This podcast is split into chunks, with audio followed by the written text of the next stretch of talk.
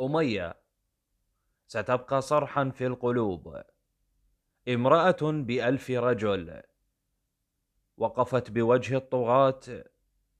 خلد اسمها التاريخ. وأصبحت مثالا يحتذى به.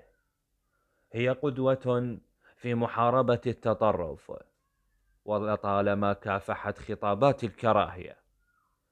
أمية تلك المرأة التي ضحت بروحها من أجل بناء السلام ونشر السلام في كل أنحاء البلاد.